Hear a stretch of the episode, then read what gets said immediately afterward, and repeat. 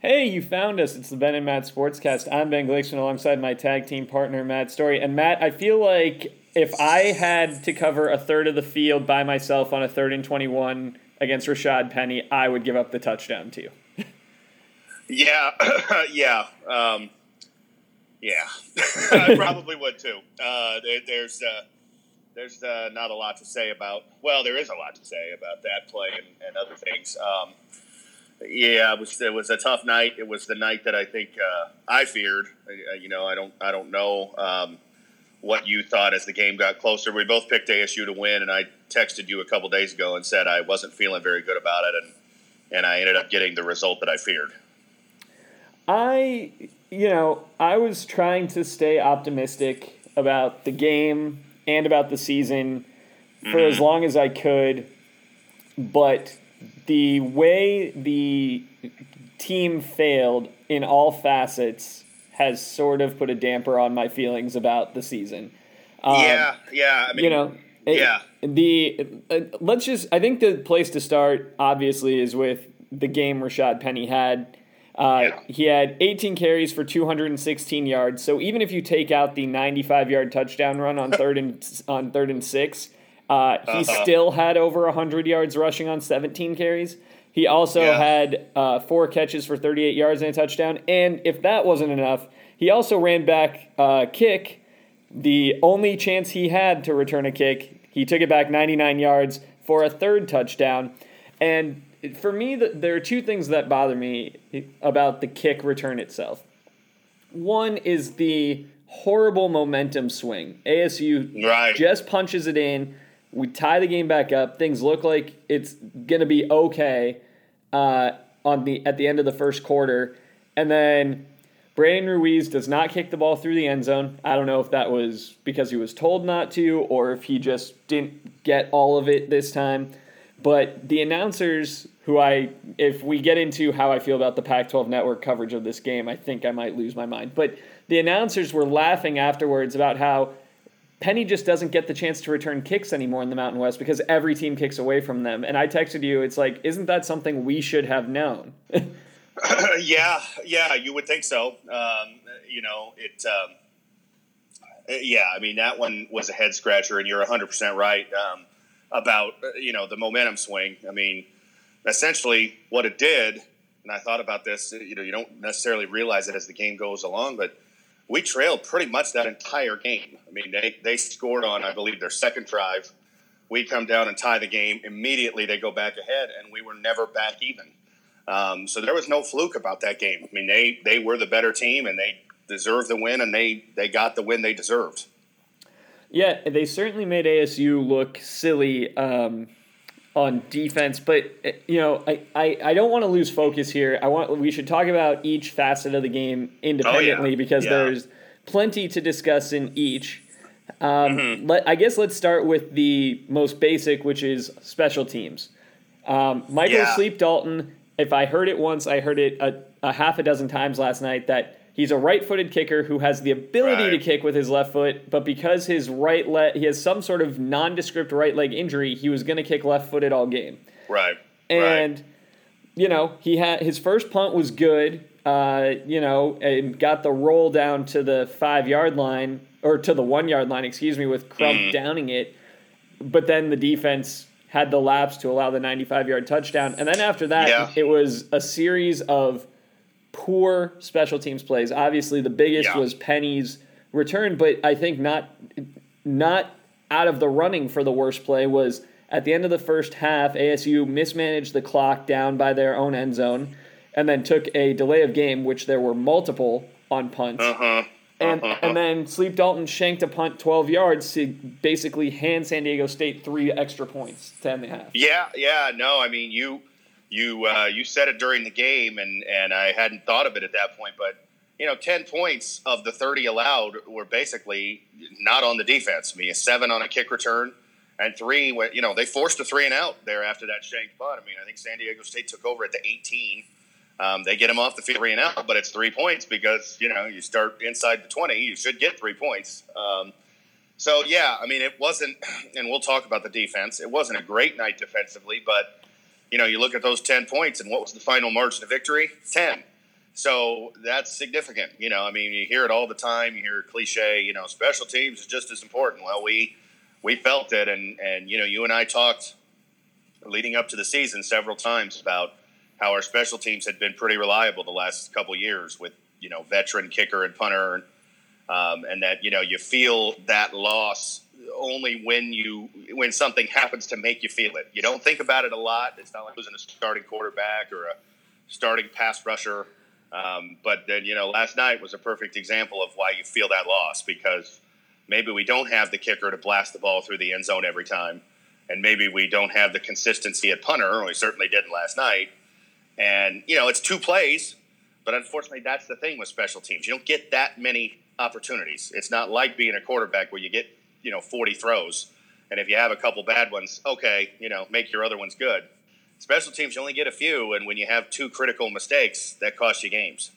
I mean, Sleep Dalton wound up with five punts, averaged 36 yards a punt, but one of those was 12 and yeah. the other and one of those was 53. So it's it's almost right. impossible to judge him on a consistency basis, which I think yeah. is ultimately the indictment of him. There was no consistency. Yeah, exactly. Yeah, yeah. I mean, and and you know, we're we're getting two new guys, and and um, you know, but you you said it leading up to that point, and I don't want to gloss over that. We should have never had to punt the ball. I'm not sure what we were doing there. Like, just get into the half. We started inside our own ten, I believe, on that drive. I mean that, mm-hmm. you know, and and we'll talk about our offense too. But has our offense shown you that they can go 90 yards in a short amount of time or any amount of time? Because I haven't seen that. Uh, and so um, I don't know what we were doing there, and that, that sets up the special teams failure. So, as you said, it's kind of a, an overall uh, thing because you know you just you had you had notable shortcomings in all three phases. Certainly, special teams had the two big ones, and like I said, you know, ten points ends up being the margin of victory that they pretty much allowed on their own. Um, but it was you know it's a team effort, and and offense and defense didn't contribute their parts either. Well, let's talk about that drive for ASU. So ASU gets the ball first and ten at their own six yard line, down by three, yeah. and there are, I believe, forty three seconds left in the half. Okay, mm-hmm. first play, or I'm sorry, there's one thirteen left in the half. First play, Nick Ralston run for five yards. Then Manny on second and five throws an incomplete pass. What are why? Why? yeah, I don't know. I mean that that is the one that you know that makes you then have to punt the ball, um, and it and it does not make sense. I mean, I'm I'm I'm trying to remember, and I don't know if you remember what the San Diego State timeout situation was. I know they had at least one because they took one on offense. You know when they got the ball back, um, but make them use their timeouts. You know, I mean, it's one of those things where you, you got to understand the situation of the game, and I'm I'm looking at the drive here too. Um, you yeah, know, it's. okay I mean, by by throwing the incompletion on second and five, yeah, now you're facing yeah. third and five with a stopped clock, which almost forces your hand to throw again because you need right. to now pick up the first down, or you risk giving right. them the ball back in good field position with timeout. Yeah, yeah. Now yeah, I don't understand that. Yeah, I, you know, and then you know another incompletion from Manny that mm-hmm. you take a delay of game on a punt, and it'd be crazy to take one of those in a game, but they did it two drives earlier. They took a right. delay of game on fourth and four to make it fourth and nine, and right. then uh, Sleep Dalton's punt went 29 yards and he landed yeah. out of bounds. Which, which, which, you know, yeah, neither of those were situations where you're trying to draw a team offside or you know trying to get yourself five extra yards. I mean, those were not excusable delay of game penalties by any means. No, well, and especially given the spot on the field. Yeah, on, on this one, not you, at your own eleven. Yeah, you don't take one to drip back up to your own six. Yeah, yeah. You know, and then of course a twelve-yard shank that hit somewhere between his yeah. left ankle and shin and went straight yeah. out of bounds. Um, it's amazing it went twelve yards. Uh, I mean, seeing it, I was I was at the end of the stadium, and I, it to me, it looked like it went directly sideways. Yeah, I mean, and then San Diego State, here, our defense does great. First down, incomplete pass. Second down, yeah. one yard pickup. Third down, completion for eight yards. Kept right. them short, but kept them short. It doesn't matter because they're already yeah, in field goal range. Three points. Yeah. yep. Yep. I mean, uh, yeah. I mean, again, it is. It is a. Uh, it's a. it's a failure on multiple accounts there. The defense not in that one. Um, they did their job. You know, you get put in bad field position, you try to hold to a field goal, and we did. Um, you know, which kept us within six. And you know, you and I texted at halftime that I didn't feel like we had played well at all, and we were within a score. You know, and that so you know you're one play away, and you know, not to jump out of where we're talking now, but we had that play. We had a deep ball way through the third quarter that should have put us ahead by one. It gets dropped. Two plays later, a bad fourth down pass when we go for it on fourth down, and they end up taking that ensuing possession, going down and scoring, and that you know that again is a turning point in the game. Well, let's talk about the offense. So coming out of the half, ASU gets the ball first, and Manny gets sacked immediately mm-hmm. on the first play. Mm-hmm. Then he hits Darby, but you know it, after that, we're basically reliant on penalties to keep the drive alive. Right, right, you know? yeah, yeah. I don't know how many offside penalties San Diego State had on defense, but uh, it felt like at least five, maybe more. Um, you know, and and uh, one of them led to you know the the touchdown there at the end when we got within ten because um, you know they had us off the field there on third and forty two. Um, but you know, then we get another play and we get a good break on a call that gets us a touchdown. Um, but uh, yeah, I mean, you know that that did not did not go well coming out of the half. Then we get the, you know, we punt the ball and it looks like for a moment they fumble and and you know we return the fumble for a touchdown. But good call. I mean, he was down. They made the right call there. And like I said, the ensuing possession was was really, I believe, the turning point of the game because we should have taken a one point lead. Um, you know, if that ball is caught, and and I wasn't very impressed by Manny, but that was a good throw. Humphrey drops the ball, and like I said, then you know we turn over on downs. They go down and score. All of a sudden, uh, what should have been the lead is now a 13 point deficit. An offense that just isn't very potent, and and that may be the biggest disappointment for me about what I've seen so far this year. Well, so let me walk you through. First of all, just to clean up a point you made they wound up committing. San Diego State committed 12 penalties for 95 yards to ASU's five okay. for 50. But, yeah, yeah. I mean, they had a number, and I, I, would have to go back through and count, but I would bet at least six of those were just defensive offsides. Yeah, but they managed to, despite all of those offsides, not give up really anything on shot plays. There was one play where Manny took a chance down the field, um, but otherwise they they had five sacks. They got pressure yeah. all night. Manny, you know, Manny was it, similar to last week. That the numbers look okay. You know, when you just look at it, he's he's twenty yeah. for he's twenty for thirty three. 298 yards, two touchdowns, no picks. He got he had no a picks. fumble on the sack. Right.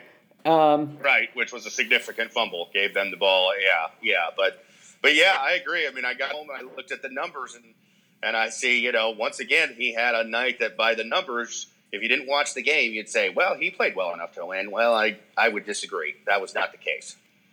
Well, so let's let's talk about the passing game first. Manny, 20 of 33, as I just said, for 298. Frank Darby, three catches for 111 yards. Kyle Williams, four for 71. In the second half, they finally got N'Keal Harry involved. He got 5 mm-hmm. catches for 49 yards on the touchdown, but the, he's a guy where if it is third and seven. I don't understand why we're not running a turnaround at the sticks, throw it to N'Keal yeah. Harry. Um, yeah, one of the things I thought last night, and I don't want to interrupt you, but, but I'll, I'll say this and then you can carry on. I don't understand the way we're using N'Keal Harry so far this year is not effective. It seems like all we can do to get him the ball is either a quick little bubble screen or a you know five yard hitch. I'm not seeing anything to push the ball to him uh, I mean, for a guy who I thought was a big time talent, and I still do, I'm not impressed by the way we're trying to get him involved or not get him involved. It feels like we're misusing him. I mean, they tried yesterday uh, on that end around to right. set up the pass, but you know the the one thing that I will say about N'Keal Harry as a true sophomore, his football IQ is high. There was nothing there, yeah. and he just tucked it and turned up field. You know, yeah, the offensive agreed, line agreed. gave him no time, and he Nothing. wound up losing yeah. two yards. But that he took yeah. what could have been a loss of ten or a, a, potential turnover on a bad forced throw, and at least right. made it a small net negative instead of a huge loss. Yeah, yeah, I agree. I agree. I mean, I just uh, and and you you said it in there, and maybe that explains part of it. The offensive line has been a gigantic letdown um, for for you know, and and we'll talk rushing game too. Um, it just hasn't been very good, and I, I, didn't expect it to be you know the best group in the country or anything like that. Um, but I certainly thought it would be better, and it's not. Um, we're giving up pass rush. We're not getting time to take the shots down the field when you know we took a couple, um, but we're not getting the consistent time. And certainly the run production has been uh, almost non-existent. Last night was awful. Forty-four rushing yards. I mean, you know, you're not going to win many games when you do that unless you throw for five hundred, which we didn't. Yeah, the running game was abysmal. But let, let's go back to Manny and I think it dovetails with the problems that the offensive line is having. He is uh-huh. not special, or at least is not no. appearing to be special in these games. And there is obviously a part of me as a fan that's like, well, Blake Barnett was the number one high school recruit three years ago. Mm-hmm. Why don't we put Blake Barnett in and see what he can do? Mm-hmm. Except I'm worried that maybe Graham knows that he'll get killed that he well, is not as mobile as Manny, and that if he stands yeah. back there, he's just going to get ripped apart. Yeah, I mean, and and you know, I'm sure we'll talk more about Todd Graham as this conversation goes along. And I, I joked with you last night that you know it seems like Todd Graham is almost trying to get fired, but I don't. I mean, ultimately, you'd have to think Todd Graham knows the pressure that's on him this year. He brought in Blake Barnett. He brought him in knowing Manny was still part of the program. So it's not like he had Blake Barnett forced upon him and he's got some undying loyalty to Manny Wilkins. And we've seen that before, where, you know, I think we saw it with Dennis Erickson and Stephen Threet. The opposite. Dennis Erickson went and brought in Stephen Threet, and I believe, will always believe, he promised him that starting job. And so he stuck by that until he just couldn't stick by it anymore. Um, that's not the case here. So I'm, I'm led to believe that Blake Barnett just hasn't done anything to acquit himself being worthy of the job, which was my fear. I told you before the season that I hoped what we would see is that Manny just looks so good, so in control. The team rallies around him that it's just impossible to to think anybody else should have the job. Well, it's going the opposite way. Manny looks to be the same average quarterback that he was last year for most of the year. And so it makes me think Blake Barnett just isn't anything special either. Now, would I like to see him get a chance? Maybe, just to find out. Um, but, you know, coaches see him a whole lot more than we have. And they're obviously not seeing anything in him that makes them think he's worthy of the job right now. Yeah, I mean, I guess it's one of those things to me where Manny didn't do anything dramatically bad that hurt the no. team. Now he no. he overthrew some wide open guys downfield, but he also did hit Humphrey in the hands and had Humphrey drop it. So he did, yeah, yeah. No, I mean, like, is is he the you know fans tend to do this. You know, the team struggles and you blame the quarterback. I just, uh, you know, I've seen it the last week with Texas. Texas gives up 51 points at home, and somehow, you know, Shane Buechele is the thing that needs to be pushed aside. Like, doesn't make sense. So I'm not going to do that. He's not the only reason we're struggling. He's not even the biggest reason we're struggling, but he's a reason. He's just, you know, again, that fourth down throw, I point to that. And yes, he made the throw two plays before that should have been a touchdown. But fourth and seven, we go for it. And N'Keal Harry was open. You got to put the ball on him. And he threw it way over his head. Gives you no chance for success. Uh, and, and, you know, it's only one throw but it's a significant throw that a, a you know a big time quarterback makes, and he didn't make it. Well, it's one of those things that uh, I, I'll never know this, but we put such an emphasis on ball security from the quarterback position that yeah. it, it, almost is like we've instilled a Rudy Carpenter esque attitude into all of our quarterbacks, which is I can't turn the ball over, I cannot yep. put the ball in jeopardy. Yep. Uh, and, and, when you yeah. have a guy like N'Keal Harry, like set aside everybody else, and I know there are you know, advanced metrics that say Kalen Ballage is a great pass catcher, and there are, you know, a lot of talented receivers. We saw Darby make some nice catches yesterday. If you have N'Keal Harry, you put the ball in jeopardy because you trust yeah. that he is big enough and talented enough to box people out and yeah. pull it down. And I agree. I mean, uh, I, I, you know, and you you make a good point. And I, in watching several games last night, and you and I were kind of talking through those games. Um, it, it struck me between watching ASU, between watching Auburn, and between watching USC, and and seeing one team that had a quarterback who is very confident and very in rhythm, knows his offense, knows what he is, and he threw a couple interceptions that were chances. And and you know you're going to do that, and it's a very very very thin line. You don't want a guy who's going to throw the ball up for grabs all the time and you know turn it over five times. But he also made a couple of incredible throws by taking chances, and and you have to be willing to do that. And you know Sam, I mean Sam Darnold is one of the best quarterbacks in the country. Maybe this is an unfair comparison, but you watch him and he just looks like a quarterback who is in rhythm. He's comfortable he trusts himself. He trusts his receivers, and he's going to make a mistake here or there, but he's also going to throw four touchdowns and and win games because of that. And watching Manny Williams, and I think you're right. Maybe it's a systemic thing that we've almost scared these guys into taking chances. We've we've taken away their balls basically, and and you know, so then it becomes a situation where, well, can you win a game with a game manager? You can, if you've got the team around him to do that, the running game and the defense, and we don't have either one of those, it doesn't appear. It's one of those things to me where you have to know the situation. If it's deep in your own territory and you throw a 50 50 ball on a hitch sure. on the outside where the guy could walk it in the end zone if he picks it, yeah, yeah, you don't do that. But when it's third and seven and you're at your own 45, go, go ahead and throw the 50 50 exactly. ball and see exactly. what happens. I mean, every every play, every point of the game is different. I mean, I, I, mentioned Auburn, and you and I talked during that game that you know, like they're dead by eight in the fourth quarter. You can't be taking sacks. You got to put the ball up and try to make a play. Maybe get a flag. Maybe get a tip ball. Something. And if it's a turnover, it's a turnover. You live with it because you try to go win the game. Now, in the first quarter, maybe you don't take that chance because you don't want to lose the game in the first quarter. So it, everything is is different, you know. And the two interceptions Darnold threw last night, he's trying to make a play.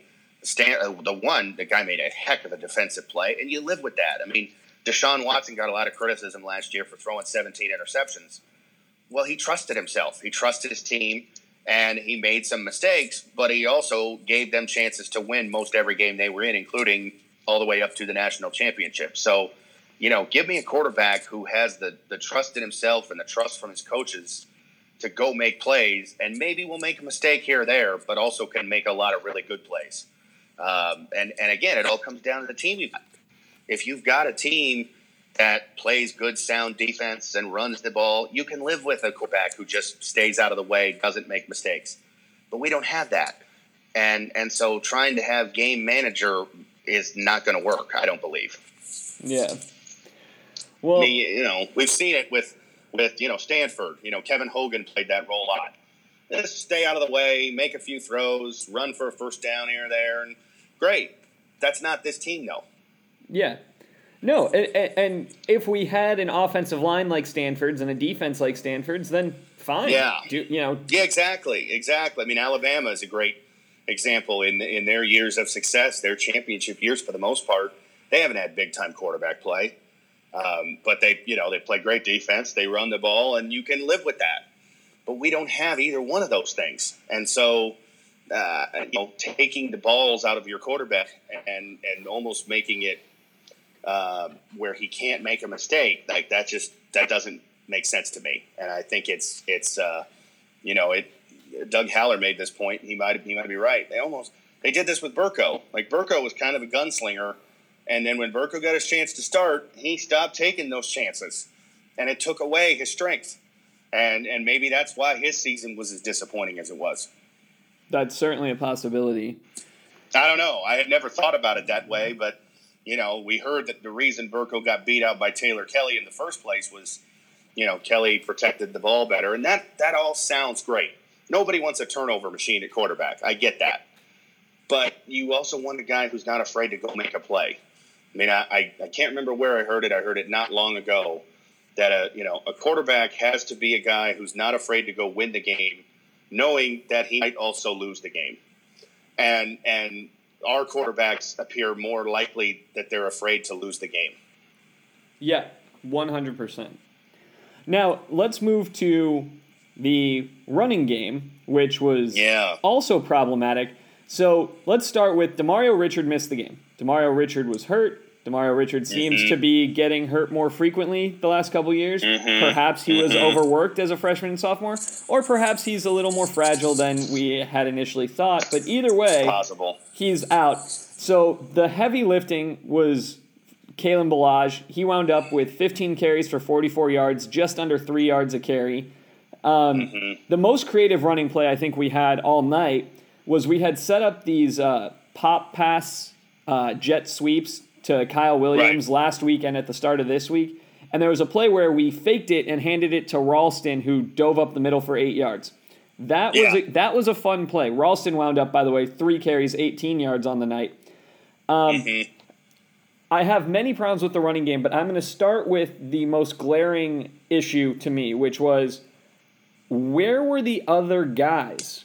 Trelon Ah. Smith and Eno Benjamin had the red shirts pulled last week. Yeah. Kalen Ballage is explosive. He's good. I get it. Ralston is a workhorse. You can hand him the ball. He's a bruiser. He can play fullback and tight end and do all the things that they want him to do. But we're looking for explosiveness. And if Ballage is sitting or Ballage is split out wide, where is Eno Benjamin, who all I heard about all offseason is how explosive he is? Yeah, I don't know. I you uh, you made the point, and I I um, I think maybe because of the way I watched the game, watching other games you know, first, and then missing some, or at least going you know listening on the radio while I was driving there. Yeah, I didn't even really think about it, but it's a great point. Neither one of them got any carries. I don't they even saw any snaps at running back. Um, you know, I didn't see every single snap of the game, but not that I saw in the second half at least. Um, and and so it comes back to the point that we made going into the season. Uh, you know, if you're going to take the red shirts off, guys, you have to make it worthwhile. And so far, not only with those two, but the other. I mean, you know, we'll talk defense. I didn't see any of those guys in. You know, they pulled the red shirts off them to play. You know, five snaps at the end of the New Mexico State game. Apparently, when we had you know at the end of the game and the game was in hand, didn't play last night. So now we're one sixth of the way into the season, and you've pulled the red shirt off of what seven or eight guys, and they've Mhm. barely played. Uh, and and so it's like it just it starts you start to wonder why did you even bother? I mean, if you're going to go with Kalen Ballage and Nick Ralston, don't play these guys. Keep the option open to, to redshirting them, and then they have more eligibility down the road for the next coach. Well, and certainly, uh, by the way, I caught next coach. I was going to make the same joke. Um, but certainly, certainly, in a game where Demario Richard is out, there is Yeah, no reason uh-huh. not to play one of them. You know, Yeah, and, and yeah. I mean, if Ballage and Richard were both healthy and both getting, you know, 15 carries in a game, all right, I could kind of see that, you know, well, okay, you got your workhorses, fine. But he wasn't, and and uh, yeah, it just doesn't make sense to me. And I, I go ahead with your point, and then I want to go back to Ballage. Well, the other thing that I really am getting frustrated by now that we're two weeks into the season is Trelon Smith's red shirt came off so he could play special teams in that Yeah. game. He, I mean, I know they gave him a late touch at running back, He but got one carry, yeah. but they pulled Yeah. it to play special teams. There are plenty of guys who uh, everyone on defense was well rested in that game because they weren't having to play Uh-huh. defensive snaps. There were plenty of Uh-huh. guys who could have played on special teams instead of burning that kid's red shirt. And I think There that certainly should be. Yeah, yeah. I mean, uh, that just doesn't make sense. And So now, what? Benjamin got what three carries against New Mexico State. Smith got one. They had zero last night. So now you've played two full games, and those two running backs have a total of four carries. Doesn't make much sense to me. and you're probably not going to be in a position where they're going to get meaningful reps uh, in another game until maybe Arizona, because Well, I mean uh, uh, they'll get know, reps, but they're going to co- but they're going to come from routes. We're going to be down so much Yeah, that we're going to be running gonna against say, second I mean, teams. I, I believe the situation we're looking at, and this is more big picture on this season than looking just at last night's game, but I believe this season is headed off the rails from what I've seen in the first two weeks. And so the only thing now that would make sense to me is that when you get to week seven, eight, nine, and you're, you know, two and five or whatever they may be, um, that you just start plugging these guys into the starting lineup. Or you, or you certainly, you know, and I, on defense too. Um, because otherwise it's been a total waste. I don't know if he'll do that because coaches don't tend to do that, especially coaches who know that their job is is hanging by a thread. They're more likely to stick with veteran guys even when the season is lost. Um, but I, I, just don't. I don't know. Um, yeah, it makes no sense to me. Um, and and you know to Ballage, and I don't want to criticize him. You know, I mean, but you talk about how we heard all offseason how explosive Eno Benjamin is. My God, we heard nothing but stories about how great Kalen Ballage looks. Where is it at games? We, I don't see it. I mean, he had the one game last year against Texas Tech, which was incredible.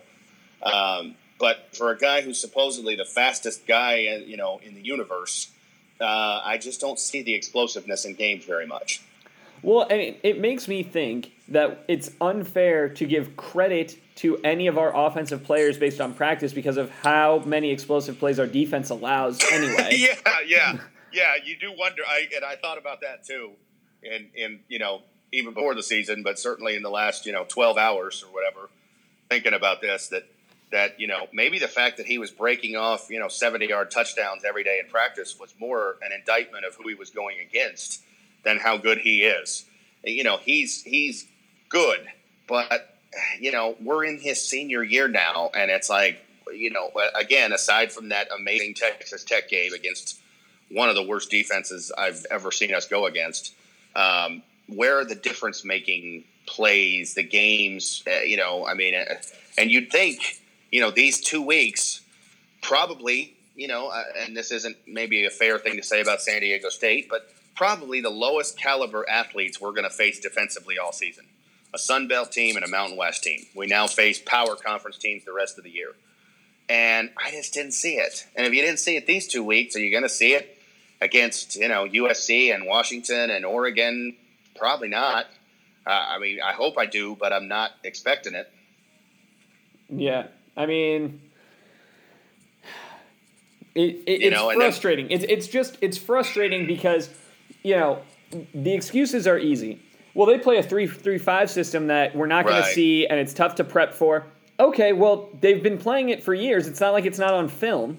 And, yeah, exactly. Yeah, and yeah, you know, they were and, daring you. They were daring you to throw over the top, and your quarterback couldn't do it. And then the one time where he did it, and he threw a perfect ball. I mean, yeah. I, look, there were times we got bailed out on some pass interference. We had a non-call pass interference on Frank Darby's touchdown. Right. But right. Uh, there were long plays that were there, and the one time where we hit it clean, Humphrey dropped it. I mean, Humphrey dropped it. Yeah, yeah. I mean, and and you know, not to pick on him in particular, but he goes from what last week seven catches, hundred yards, and a touchdown, zero catches last night.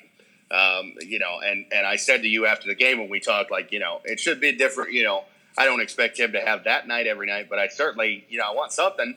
He had nothing last night.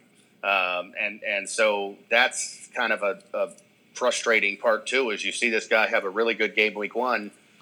Last night he does a disappearing act, I guess. Um, yeah, and and you know the the insistence on playing Nick Ralston, like Nick Ralston to me is the running back version of Manny Wilkins. He's nothing special. Uh, he's a, he's a nice player who you know, yeah, you can fit in there, but my God, give some of those reps to the freshman he, you know, Nick Ralston is never going to scare anybody. Uh, you know, defenses are not going to see Nick Ralston on the field and think, "Oh boy, got to account for him." Uh, and and so I just I don't know. Uh, I mean, that one is like, especially with Richard out, why we weren't seeing those other two kids, I just don't know.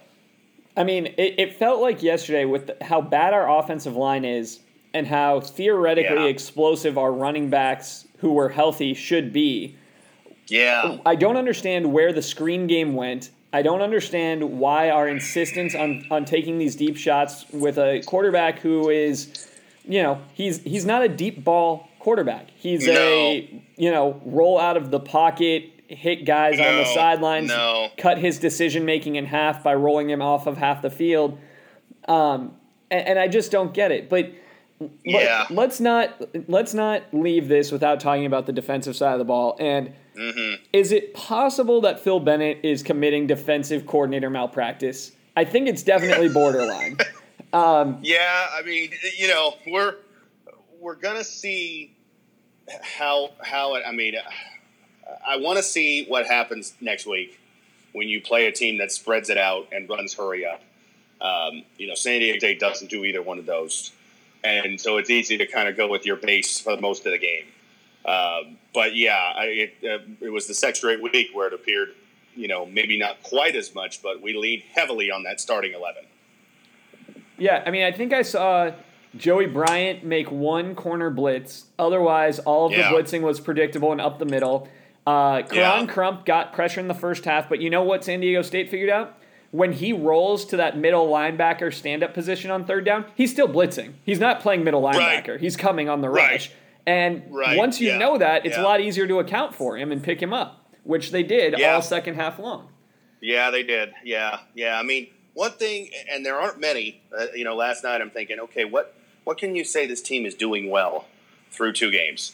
Um, the pass rush has been decent. Now we haven't faced high quality passing games yet, but I think we had you know what five, six, seven sacks last week. Uh, we had four last night, I believe.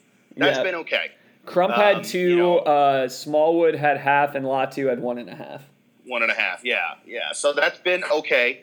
Um, again, we'll see how that does against better passing teams, better quarterbacks, um, and and the same for the secondary. Like, you know, so far I would say our pass defense does look a, a better, but it, it, hasn't been tested yet. I mean, it just hasn't been. Like I, I I'm not at all confident that we've figured things out, and you know we'll find out over the next two weeks because Texas Tech always is potent throwing the ball watching Oregon yesterday and their staff against Nebraska, you know, they've got a kid who is very good, and they threw it all over the lot. Um, and so, yeah, we'll find out how much we've really progressed on, you know, defending the path because certainly defending the run has continued its regression, um, and that is one thing that just just really shocks me in some ways because for the first four and a half years of Todd Graham's tenure even in games where we were bad defensively, we stopped the run pretty well. We might get torched in the passing game because of the way he, you know, his defenses were kind of risk reward with defending the pass. But we stopped the run, and about halfway through last year, that stopped, and it's it's continued in that path in the first two games this year. Oh yeah, I mean, it, you know, we went through the stats at the beginning, but you take away yeah. Penny's long run, which obviously you don't because that was a huge embarrassing yeah. failure, but even in a world where that run doesn't happen, 17 yeah. carries over 100 yards. He's, over 100 yards. He's still killing he's still you. over five yards. yeah, yeah. About six yards a carry, I think, at that point. Yeah, so, yeah. And, and the other kid had some big runs, too. Washington, I believe. Um, you know, they ran for almost 300 yards, I think, last night. And, you know, that continues last year. And I, I tried to look up the numbers, but I couldn't find them at, at quick glance. But from what I remember, second half last year, Colorado ran all over us. Certainly, Arizona did. That was one of the most embarrassing defensive performances I've ever seen. Um, and and uh, I think Oregon did too, put up big rushing numbers on us. You know, as part of that losing streak, Utah did, and now this year, you know, I, it was it was one of the things that I saw very early in the game last week was we were giving up yards that we should not have given up. They weren't running for big plays they were getting five or seven yards when it should have been a two yard loss. And this week they punished us even more because it's a better team. You know, you you you know you play better competition, they're going to punish your flaws more. And San Diego State certainly did that. I mean, this sums it up for me about how our running defense is perceived and, and what reality is. They have goal to go, penalty, penalty, pushes them way back. and they run the ball three straight times, and I thought there was still a chance they could score from 30 plus yeah, yards out yeah. on three running plays. Yeah, well, I mean, one of the significant plays late, I mean, I don't know if we were going to come back and win, but, you know, we get that touchdown to get within 10. We come out, we get them in third and 14. You know, the crowd, what's left of the crowd is getting kind of kind of loud you know, and there's six minutes left, and I'm even thinking, okay, we get this stop here. We got, you know, we got time for two more possessions third and 14, they hand the ball off and he gets 29 yards. Um, I mean, it just, it was like, you know, any air that went into the balloon went immediately back out of it. Um, you know, I will say overall, defensively, not a bad performance, but significant play, you know, much like the special teams, significant mistakes. 95 yard run, um, third and 21, leaving Rashaad Penny uncovered on one side of the field, nobody there until Tautalatasi at the five. So even if he makes that tackle, it's a first down. Uh, yeah, but and, but also and third and fourteen. Much like uh, we used to joke about when it was Damarious Randall one on one on the edge right. against a, a running right. back or receiver. I, I and we would say, well, it's most likely the guy's going to beat him. I, I had no confidence when oh, when you no, gave Penny when you gave Penny 15 yards to set up Tautalatasi, yeah. there was a zero yeah. percent chance that Tautalatasi was actually going to make the stop. I agree, and and you know it's it's it's again it's a combination of things. It's a good play by a defensive guy who needs to make that play because. Well, I say, you know, yeah, it would have been a first down. At least you make them continue to try to earn their way into the end zone. But to me, it's just terrible defensive strategy. Like, I'm not one for playing a lot of soft zone. I think it gets you beat a lot of times. But on third and 21 for 30, you play soft zone. And, and you put, you know, eight guys back and you make sure you make the tackle and make them kick field goal. Um, and, and, you know, how he ends up wide open. I mean, we basically had 10 defenders from the, you know, from the tight end to the other side of the field, I guess and left that, you know, hash mark to sideline wide open for their all world running back to go one on one with our very inexperienced and not very good safety. Makes no sense to me. Yeah, the all world running back who already had 200 plus all purpose yards. Yeah, and two touchdowns. Yeah, yeah. I mean, he he killed us. You know, he had all three touchdowns. Um, and and uh, you know, they're they're not they're not all that complicated in what they do. Um, you know, they're going to try to get him the ball uh, and and still it didn't matter. And that I guess maybe one of the most disappointing things is like, you know, you go in you go into a game. I mean, what do they always say about you know Bill Belichick? He finds you know what you do best and takes it away. Well, we knew what they did best, and we did nothing to take it away. And and that I guess is just the maybe the most disappointing aspect of it. I mean, it's one of those things where either either we didn't scheme to take him away, which is bad, or yeah. we did scheme to take away a guy from a and, you know gang of five team and not a power yeah. five team. Right. And we couldn't do it. We just couldn't simply could not yeah. stop it. which which gets to a point that I was going to say at the very beginning of this conversation. You know, one of the things I thought about last night as I'm driving home and and you know laying there upset that they lost is where the difference makes on this team. How many guys would you say, and we've, we've had this conversation before about basketball and about baseball, how many guys would you say on this team would be able to start for a top 25 team? A USC, a Washington, a Stanford, the upper echelon teams in the Pac-12. All right, let's play this out. Let's play. The, let's play this out for USC. Yeah. I think N'Keal Harry starts for N'Keal USC. N'Keal Harry, probably sure. Um, offensively, that might be it. I, I think that I mean, is Kalen Ballage isn't better than their running backs. No, I don't think there's anybody else you could even make the argument for. Um, Mitchell Fraboni might be a, a an elite long snapper. maybe. I guess I was thinking offense, defense. Uh, you know, defense. Maybe your two defensive linemen, Wicker and Smallwood. Um, but aside from that, I mean, Crump would be on, on, on another team. Crump a is a rusher. pass rush specialist on a, on yeah, a team that yeah. you know substitutes on defense based on situation. Yes. He's, uh, a, he's a second and long, third down pass rusher. Yeah. Um, and and I mean, and, and, and that's it. That's really about all I can come up with, honestly. I could see Sam and Calhoun being rotation linebackers. Yeah, but probably yeah, not starters. No, no, and, and so that's what it gets into is where's your difference making talent? And and if you don't have enough difference making talent and enough depth of talent, whose fault is that?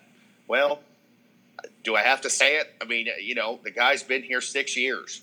There's no NCAA sanctions. There's no excuses. Uh, if you don't have the talent, why don't you have it? And and you know that to me might be the biggest failure is where's the talent? You know, because you can win a you know look we could win a game or two against teams that are that are more talented. It happens, but to win consistently, you got to have talent and I just don't think have enough of it. And uh, you look back at the teams from 2013 and 14, and those weren't, you know, we weren't loaded with first round draft picks, but we were better. We had, you know, I would say Marion Grice and DJ Foster were both better running backs than what we've got now. Um, I would say Jaelen Strong was certainly a better receiver than anything we've got right now currently. Um, well, but, but also you know, we Will used Sutton, him. Like, let's be honest. We used him. We used Jaelen. Strong. We would throw the ball up to him even if he was covered because we trusted he would go get it. True, and that gets to a point that I mean it's early yet, but I'm not overly impressed by the Billy Napier offense.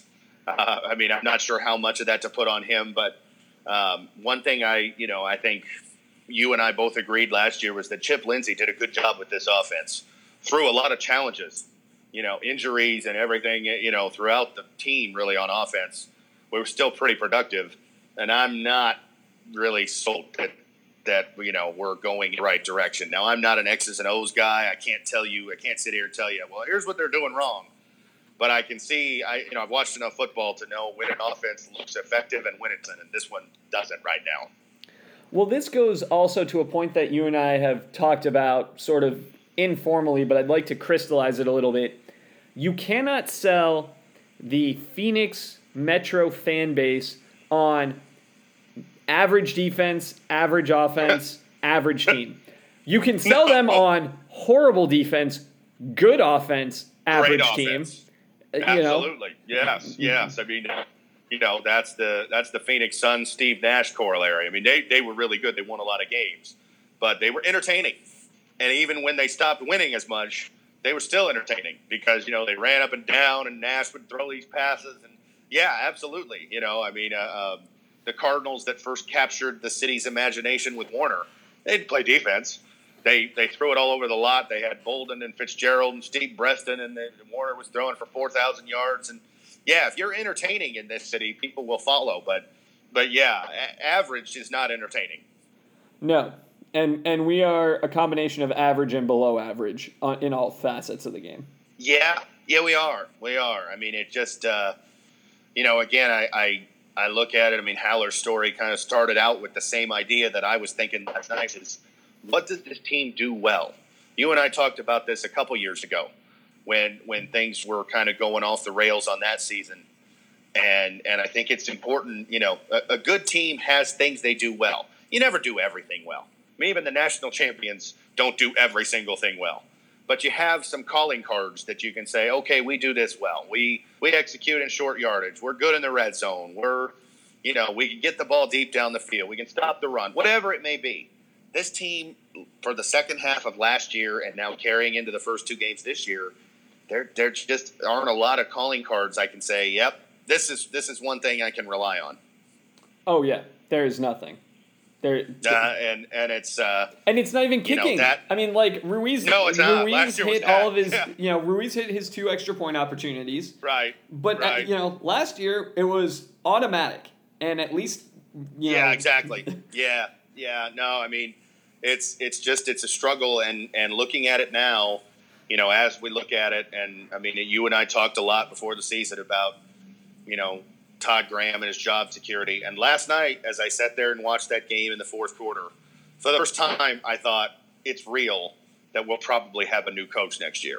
We've done a lot of talking about it but i guess i i guess i thought you know we could still pull our way out of this. Um, but I'm looking at the next eight games on the schedule, and I'm not sure we're better than any of the teams that we face the next eight games. Now, that doesn't mean we can't win one or two of them, but to, to be able to get to a bowl, theoretically, we have to win. Well, not theoretically. We have got to win three of the next eight, and then hopefully beat Oregon State and Arizona, neither one of which are gimmies because of, you know, the location and the opponent. Um, but you know they don't look like very good teams. We've got to win three of the next eight. Where are those three wins coming?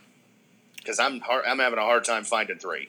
Well, I'll say this: one. if we're if we're gonna play with three linebackers and four defensive linemen next week, it won't be next week because No, no. Adams had a nice game, made some sure tackles. He cannot hang with the number three receiver on Texas Tech. That's no, not going to I mean, happen. you know what Texas Tech does? They score a lot of points, so you have to score a lot of points. That's how we beat them last year.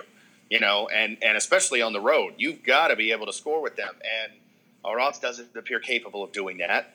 Um, and and Oregon looks better than I thought. Now they struggled to finish the game yesterday, but they certainly have looked better than I expected them to. Then we get into that murderer's row stretch of Stanford, Washington, Utah, USC, which you know doesn't look any easier than it did at the start of the year. Um, Stanford, you know, the only loss in that group so far is Stanford to USC. At USC. Um, at USC, and USC looked great last night. I mean, they, they looked like a national championship caliber team last night, much better than they did week one. Um, and, and, you know, and then Colorado, who hasn't allowed a touchdown yet this year. Now they haven't played the best of competition, but their their defense hasn't fallen apart with you know losing the guys they lost, losing their coordinator. US or UCLA, who, who you know looks like maybe they found something in the second half because they played very well yesterday. And, and, there's your eight games. Where's the three wins? I mean, again, one or two, maybe you get a fluke. Uh, you know, somebody doesn't play well, somebody gets hurt, but to go three and five in this stretch, which you know, God, that sounds horrible to say. Like three and five is some sort of great goal, but I just don't see it. Not with what I've seen so far, and not with the caliber opponent that we have to play in this stretch. It's scary, isn't it? So it just feels like we're now. I mean, to me, I, I you know, I thought of it last night. Like we're, uh, you know, if, if the Todd Graham years are a book that you pick up and read, we're now in the epilogue. You know, the book's over um, we're just putting the finishing touches on it, and, and then we'll start a new book probably in 2018. Now, you know, is there time for him to turn it around? Sure. Uh, the idea that we should fire him last night is absurd. It's typical stupid fan talk, honestly. Um, you know, you you firing a coach mid-season doesn't do you much good. Certainly not after one loss. I mean, that's absurd. Um, you know, if they're one seven, then maybe we have that conversation. Uh, that why do you wait till the end of the year? But, you know, there's time for him to turn it around, and, and I hope he does. I've said this before many times about other things. I don't want this to be this way, but I just think that's what it's going to be. Well, before we abandon Ben and Matt's super terrific happy hour of fun, uplifting talk,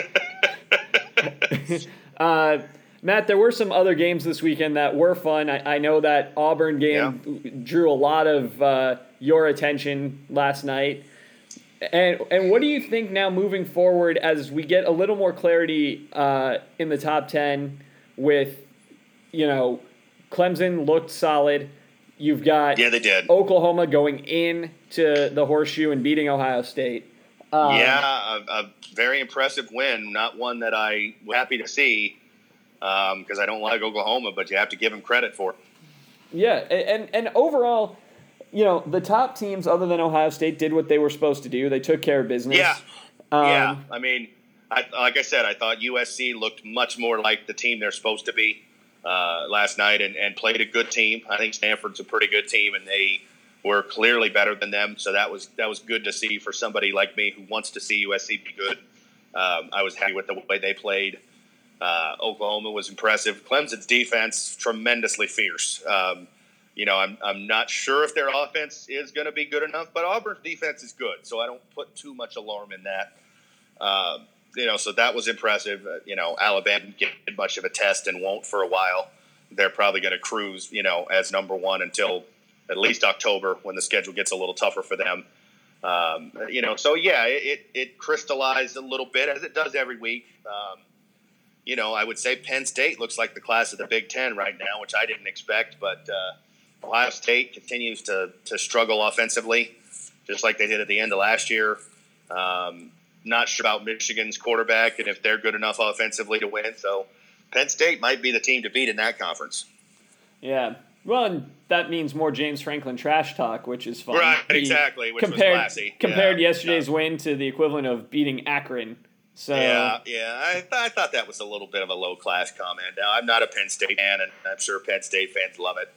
Um, you know, it, it's that's what big schools do. But uh, you know, this whole idea, and it was kind of the same as this. You know, Oklahoma whining about Ohio State. Like, you know, if you don't want to see the other team celebrate beating you, then don't lose to them. I get a little tired of you know, like both of these teams were just crying up a storm about you know how it was just terrible watching Ohio State celebrate last year. Well, then, then don't lose to them at home, and then they won't celebrate on your home field.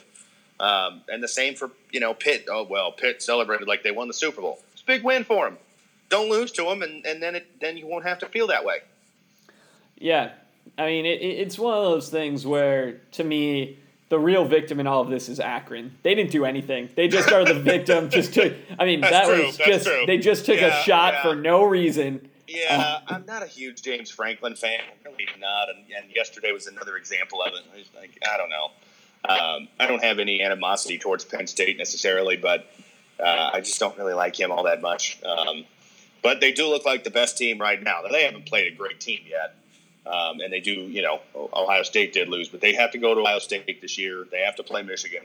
So we'll see how they do against, you know, the, the higher quality teams in the Big Ten. But uh, yeah, I mean, you know, uh, certainly Oklahoma, I think, is, is a big winner yesterday. Um, Clemson, you know, survived tough test, gets another one this week against Louisville at Louisville. That'll probably be the biggest game of the weekend, I would assume. Um, you know, I texted you yesterday and said, you know, perhaps in all the preseason Heisman talk, we shouldn't have forgotten about last year's Heisman winner because he looked pretty good yesterday. And if he has another great game this week, he'll be uh, right there at the top of the list. Uh, you know, going going into October probably. So he's got a he's got a big burden to get over to win it back to back. But yesterday was a good start to doing that. Well, and the other thing is, it much like last season, it almost feels like Lamar Jackson's coming out of nowhere again even though he won it's last year. It's funny that you say that because I, I yeah, I was going to say the same thing. Like he almost, you know, uh, last year I picked him because of that theory of like, hey, we we look for the flavor of the month. Well, because of Lamar Jackson's bad finish last year, everybody forgot about him. And we spent the whole offseason talking about Sam Darnold and Baker Mayfield, and, and those guys are playing great too. Um, but you know, now it's like, hey, we're realizing this Lamar Jackson guy is still pretty good. How did we miss that? Yeah, well, it's going to be interesting. Matt and I will be back uh, later this week. We'll preview Texas Tech. We'll talk about other games. We'll have some NFL stuff to talk about. And maybe yes. by that point, we'll have like some positive, uplifting messages. If you're looking for that sort of thing, I suggest following comedians on Twitter because that usually makes you feel better. Uh, and if yeah. you are my brother and you're listening to this because you like hearing how depressed we sound after ASU loses, I think you got your money's worth today. Plus, it's free, so you yep. obviously got your money's yep. worth. Anyway, until next time, he's Matt. I'm Ben. It's the Ben and Matt Sportscast.